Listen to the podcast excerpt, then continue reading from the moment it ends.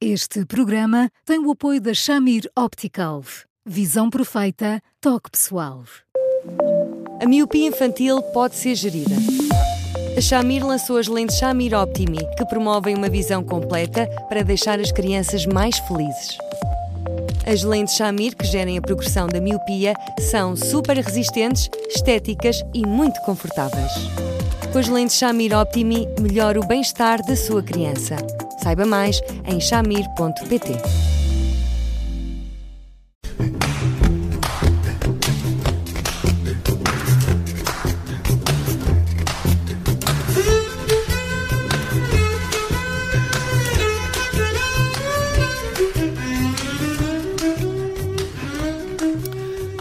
Começa agora mais um Porque Sim Não é Resposta e hoje, a propósito de um episódio anterior sobre um pai negligente e ausente, uma ouvinte escreveu-nos a questionar se as mães não têm por vezes culpa do afastamento dos filhos dos pais ou se pelo menos não podem fazer mais para que se mantenha essa ligação, esse vínculo.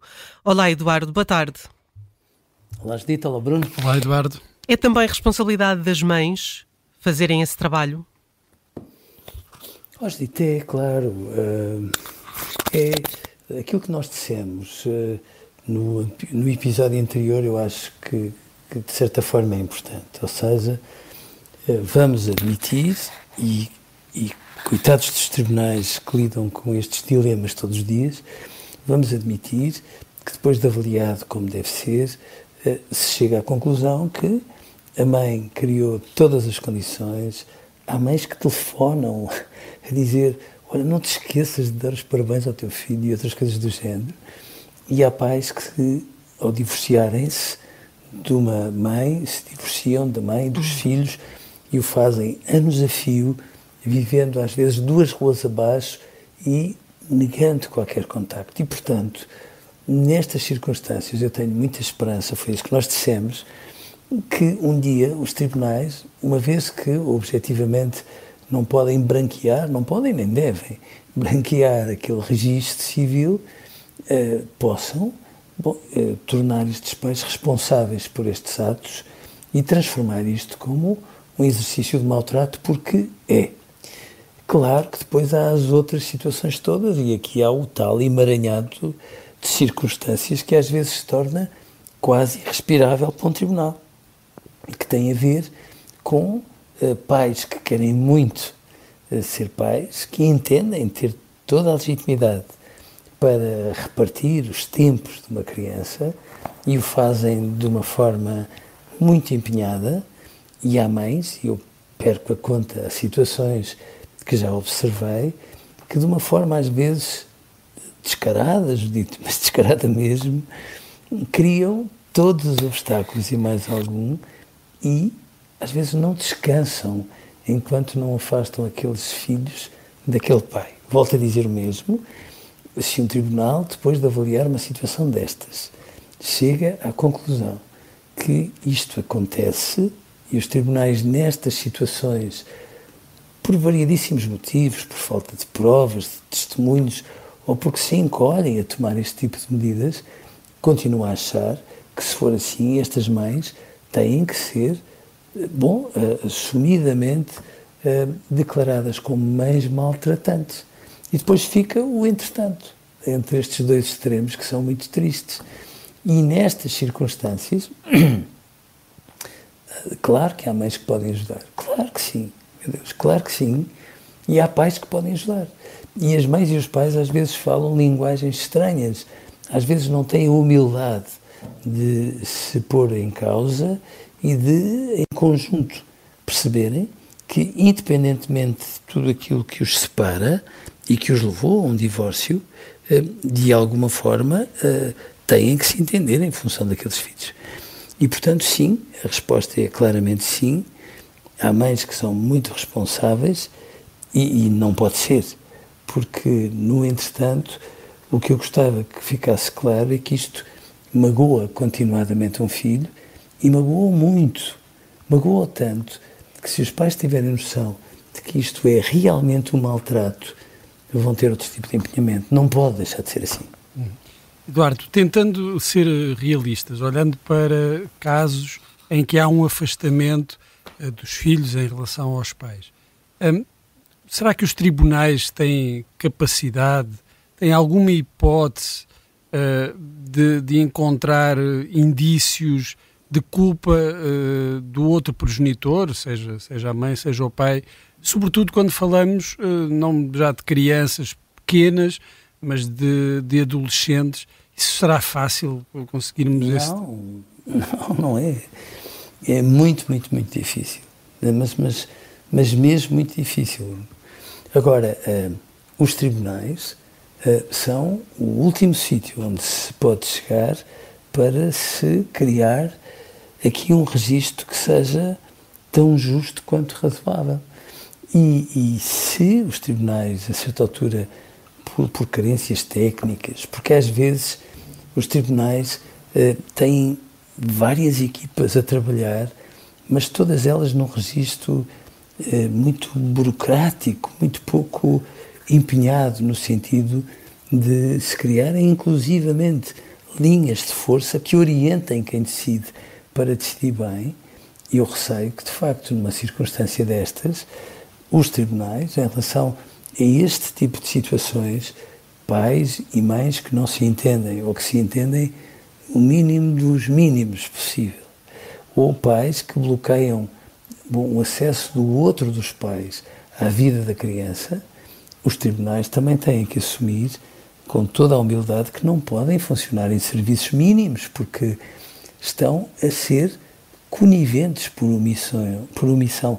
Se for assim, eh, num conjunto de maus tratos que, pensando no hoje, no amanhã, na vida fora, vão ter consequências no desenvolvimento destas crianças. Inevitavelmente. Mas há uma tendência em culparmos mais o pai do que a mãe nestas circunstâncias? Que estava a perguntar se os tribunais são sexistas, eu respondo-lhe já que sim. Uh, não deviam, não é, Judito? Mas são, muitas vezes. E, e, e, às vezes, quando não tentam ser, são, uh, assumem posturas que são sexistas numa outra direção. Uh, eu, eu, ouço muitas vezes muitos advogados queixarem-se pelo facto dos tribunais de família uh, serem preenchidos fundamentalmente por mulheres.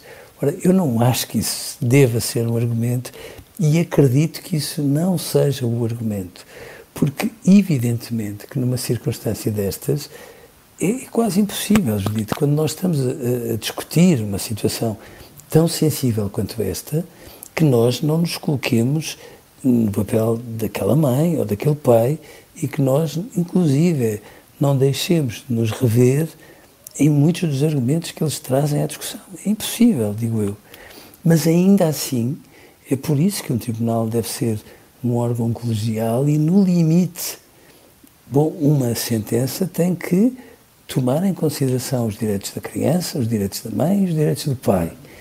E, dentro do que é possível, compatibilizá-los de uma forma equilibrada.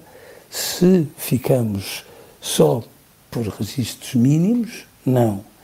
E se os tribunais escorregam para um certo sexismo, muito menos, porque é tudo aquilo que seguramente todos os agentes de justiça menos querem do tribunal. Entretanto, quando se chega à fase uh, do, do, tribunal, já alguma coisa ou muita coisa se perdeu pelo caminho. E isso é dificilmente recuperável quando não existe essa boa vontade, essa vontade de compreender e de ajudar o outro a ter uma boa relação com, com os filhos. Pois é, essa parte que, que, que me deixa sempre muito triste e é aqui que eu acho que também entram os advogados, porque eu acho muito importante que os advogados chamem a atenção eh, das falhas dos tribunais em relação àquilo que entendam, mas também acho importante que os, que os advogados, sobretudo quando advogam este tipo de casos ou de causas, se assumam como mediadores de famílias. E, portanto, não pode ser uma gestão semelhante àquela que eles fazem noutro tipo de processos.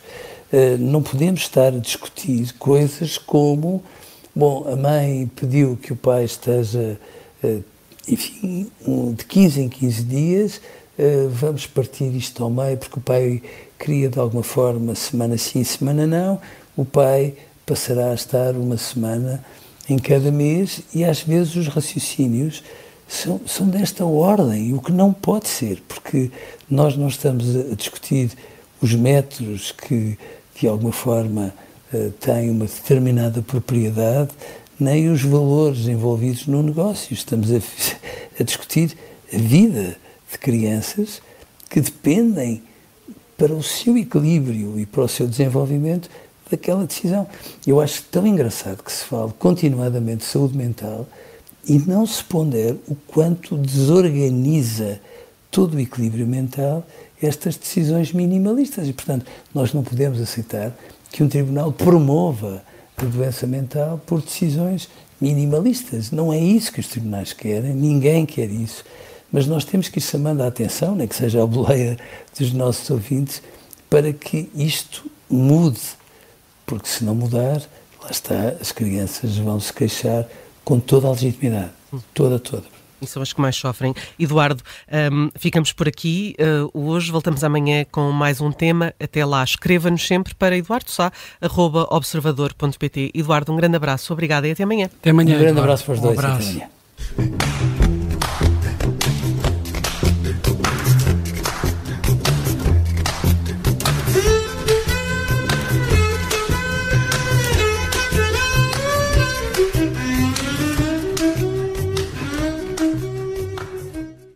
Este programa tem o apoio da Shamir Optical. Visão perfeita, toque pessoal.